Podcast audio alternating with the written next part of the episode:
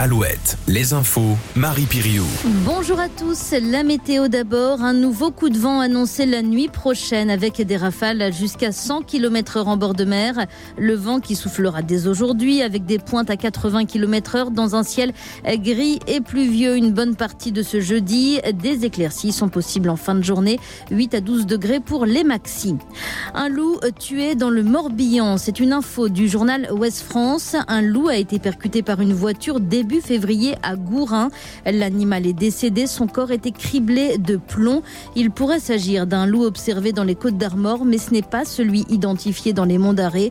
Une enquête a été ouverte par le procureur de Lorient.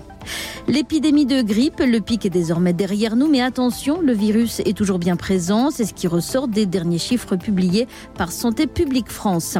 Le dossier de l'inscription de l'IVG dans la Constitution, l'étape la plus délicate, a été franchie avec le vote largement favorable du Sénat hier. On se dirige donc vers une adoption définitive de cette réforme historique lors d'un congrès à Versailles qui sera convoqué dès lundi. Emmanuel Macron va se rendre aujourd'hui au village olympique de Paris. Le chef de l'État va inaugurer le site à 5 mois du coup d'envoi des JO, site qui doit accueillir près de 15 000 athlètes et dirigeants. Il y a 7 200 chambres et 82 bâtiments.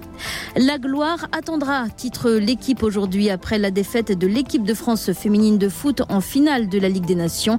Les Bleus se sont inclinés 2-0 contre l'Espagne.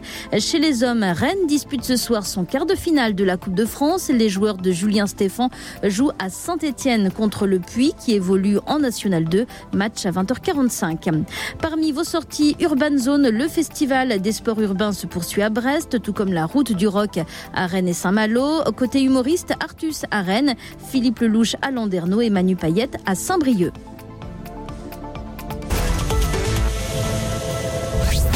Le matin Alouette, 6h, 10h